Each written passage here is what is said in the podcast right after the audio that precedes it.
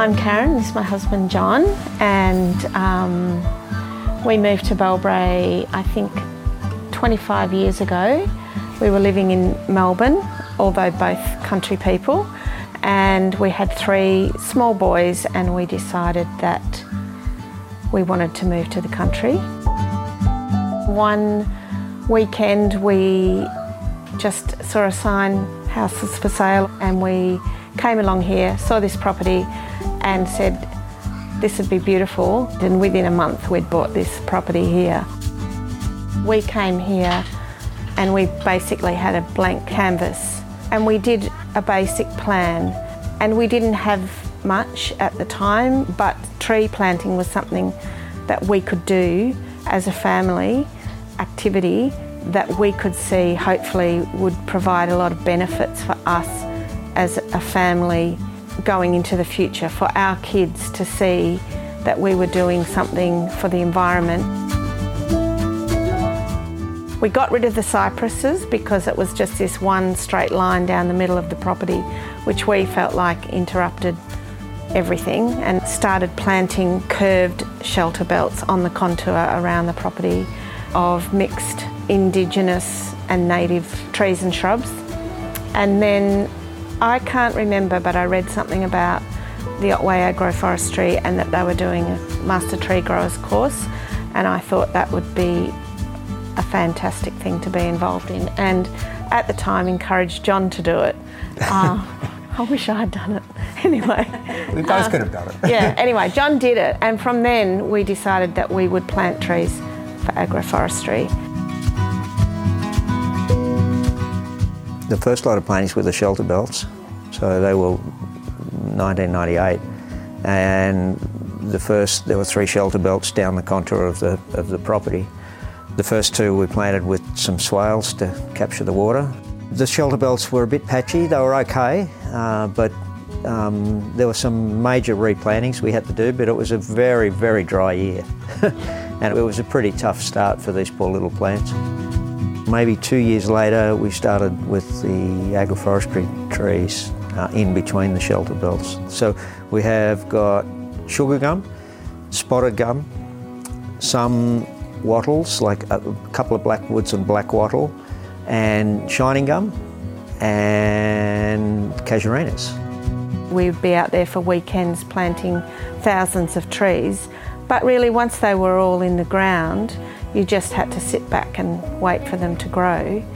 And in that time, it's provided us with a huge amount of interest in our own property. It's made us become very attached to our property. And I wouldn't hesitate to recommend it to anybody that had bought a property and wasn't quite sure what to do. It, to me, plant trees there's a small area of the trees that we grew for agroforestry that haven't done very well at all, but the positive side of that is that it's become a habitat area because we haven't attempted to uh, cull any trees out of that area or prune any trees out of that area, and because of that, other things are revegetating grasses and other things. So, it, even though they didn't work as they were supposed to, it's actually fine. So that's not, to us not a, a fail, it was just, it turned out differently. We did have some sheep and cows, but we soon realised that they were destroying our shelter belts. So, for the amount of sheep and cows we could have on 17 acres, we decided we would be tree growers and not I mean, we could have fenced have it all, fenced them all off and kept excluded the stock, but for the, for this size property, that just wasn't a financially. Uh, financially, we couldn't have yeah, done that. Yeah, wasn't at the time. Um, and we didn't want fences everywhere either. Our children work in environmental or conservation type occupations, and they all love to walk around the property because the change has been incredible with the bird life. The fungus, the habitat has changed. They helped plant the trees and they have seen the trees grow, and hopefully, they will get the benefit of the trees even after we've gone. but they're also so proud of it. I don't think they realised when you know we're dragging them around planting trees and now they're so proud of when they bring their friends to our property and go we planted these trees and now we're cutting some of them down to build things and John makes chopping boards and all sorts of things for all our kids friends and whatever you know they all love the timber products and stuff like that so it's it's become part of our life that we would never have expected we hate waste.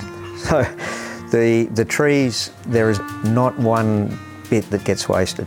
So as it's being pruned, the prunings are returned in between the rows to return to the soil. The thinnings then get turned into firewood and we're even down to the point where the firewood where we keep the charcoal from the firewood and make biochar. And the ash we use on fruit trees for insect control, and we use it in the garden in compost. And the sawdust from, from when we mill the, the, the trees is kept for compost and garden paths. And, and then all of the offcuts from the milling process of turning them into nice furniture grade timber is, is used in cooking, on cooking fires. We have a couple of cooking pots and a chimenea that we, we cook on sometimes three or four times a week. So absolutely nothing from that tree is wasted. And I don't think we ever would have imagined all of that when we just planted trees at the yeah. beginning. we did the Otway Agroforestry Master Tree Growers in 2019. So John done one earlier in the piece. Yes. And then we did another and one together. And then we did it together. And we knew that the trees all needed work on them, but that combined with COVID gave us the time and we got the trees into shape. We'll just let them grow and we'll thin them again shortly, which we will use for some of them will be good enough for, for some sort of uh, milling, others will be firewood. Um, and we'll let them grow and see what they do. And if we see them in 20 years' time uh, and they, they're, they're good to turn into a furniture grade timber, well, so be it. And in the meantime, we've, we've planting a lot of other non-native trees and deciduous trees and, and planting them more on, the, on some of the areas that we left open um, when we planted the agroforestry plots and just integrating more uh, non-native trees onto the property uh, for fire reduction, shade in summer and the benefits of all of the, the different colour green as well bring. Just diversity. I think we're starting to try to plant all different sorts of things, in, including food, um, native yeah, foods, definitely. and that sort of thing. It's like, oh, now we can do and a flowers. bit of that, and flowers. native, you know, banksias and stuff like that. You know, we've got time now to think, well, we've got enough trees for timber. We don't want to grow big trees up here around the house, so plant other things now. We found that the Otway Agroforestry Network has really helped us along the path of tree growing and they have such uh, an amazing group of people that are so resourceful. You know, you've got nurserymen, you've got farmers, you've got university lecturers, you've got uh, accountants and dairy farmers, woodworkers, woodworkers tradesmen, and the, the, the, skills that, that, that the combined group have got which everyone is happy to share. There's no secrets or anything, so it's not a secret society. They're a fantastic and amazing group of um, people involved with the network that all want to share their, their knowledge and experiences uh, to help uh, a young tree growing family or farming family or anything. Uh, and it's not just trees, the Otway Agroforestry, you know, they've, they've got trees for flowers, they talk about shiitake mushroom growing, they've got all sorts of other um, areas that, that they deal with, which have helped us immensely along the way. Mentor is, is, probably a good word because it doesn't give you a level of expertise. It's, it, it, it's just that you're there to help from your own personal experiences. And there's groups, different, different mentors for different things. And so my role around here is to help people on, on little acreages like this. You can make agroforestry work on a 5,000 acre farm or a five acre block. And people like to come and look at what you've done just to see what's possible and how they would probably do it differently or and they like to look at John's mill and go, oh, okay, so you, you've cut the timber for building something or you've cut the timber to make a piece of furniture. Like, I think that's where mentors really come into their own because everybody does something different. And I think they try and match people up a little bit into what their interests are.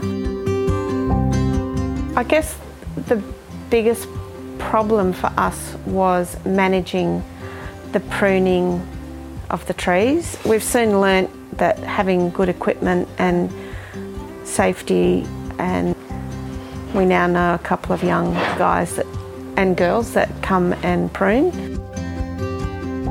The rainfall is about five, average maybe 560 mark, so it's nothing wonderful. Uh, and you've just got to get species that cope with that sort of rainfall. And observing what species cope better with the different conditions. And for us, that's been sugar gum, spotted gum, casuarinas. They just have grown really well. And so now, if we're replacing trees or whatever, we choose the ones that do well instead of the ones that have struggled. I'd join Otway Agroforestry because there's so many years of experience of all different types of properties and just if you can visit properties and have a, a look at what other people have done, visit local nurseries that sell seedlings indigenous or native to your area if you're just growing them for habitat. Research as much as you can on, you know, the best times to plant and the best ways to plant. You know, soil preparation has changed from 25 years ago to, to now. You know, you, we we ripped and mounded, uh, now, but now they don't we don't. rip and we mound. don't, you don't know, do any of that anymore. Everything changes, but I'd just start. Get some growing trees in the ground. Yeah, get some trees in the ground. Yeah. It's not difficult. Uh, it's not a chore by any means, um, and we enjoy. It. There are a lot of benefits we get from seeing trees grow and watching the wildlife return and seeing all of the the fungi that grows and listen to the frogs at night and all of those other intangible benefits that come from planting a few trees down the paddock. It's such an unfathomable thing when you plant these little trees that they will eventually, if you wait and you're patient, they'll be big trees that you can't believe that you planted them. And especially if you've grown them from seed, it takes time, but it's really worth it. It's really worth it. I don't think we changed. What can you change? I mean, it's just, just it is what it is, and uh, we're here because of the decisions you make along the way. And no, wouldn't go back and change anything. It's just very rewarding. Yeah.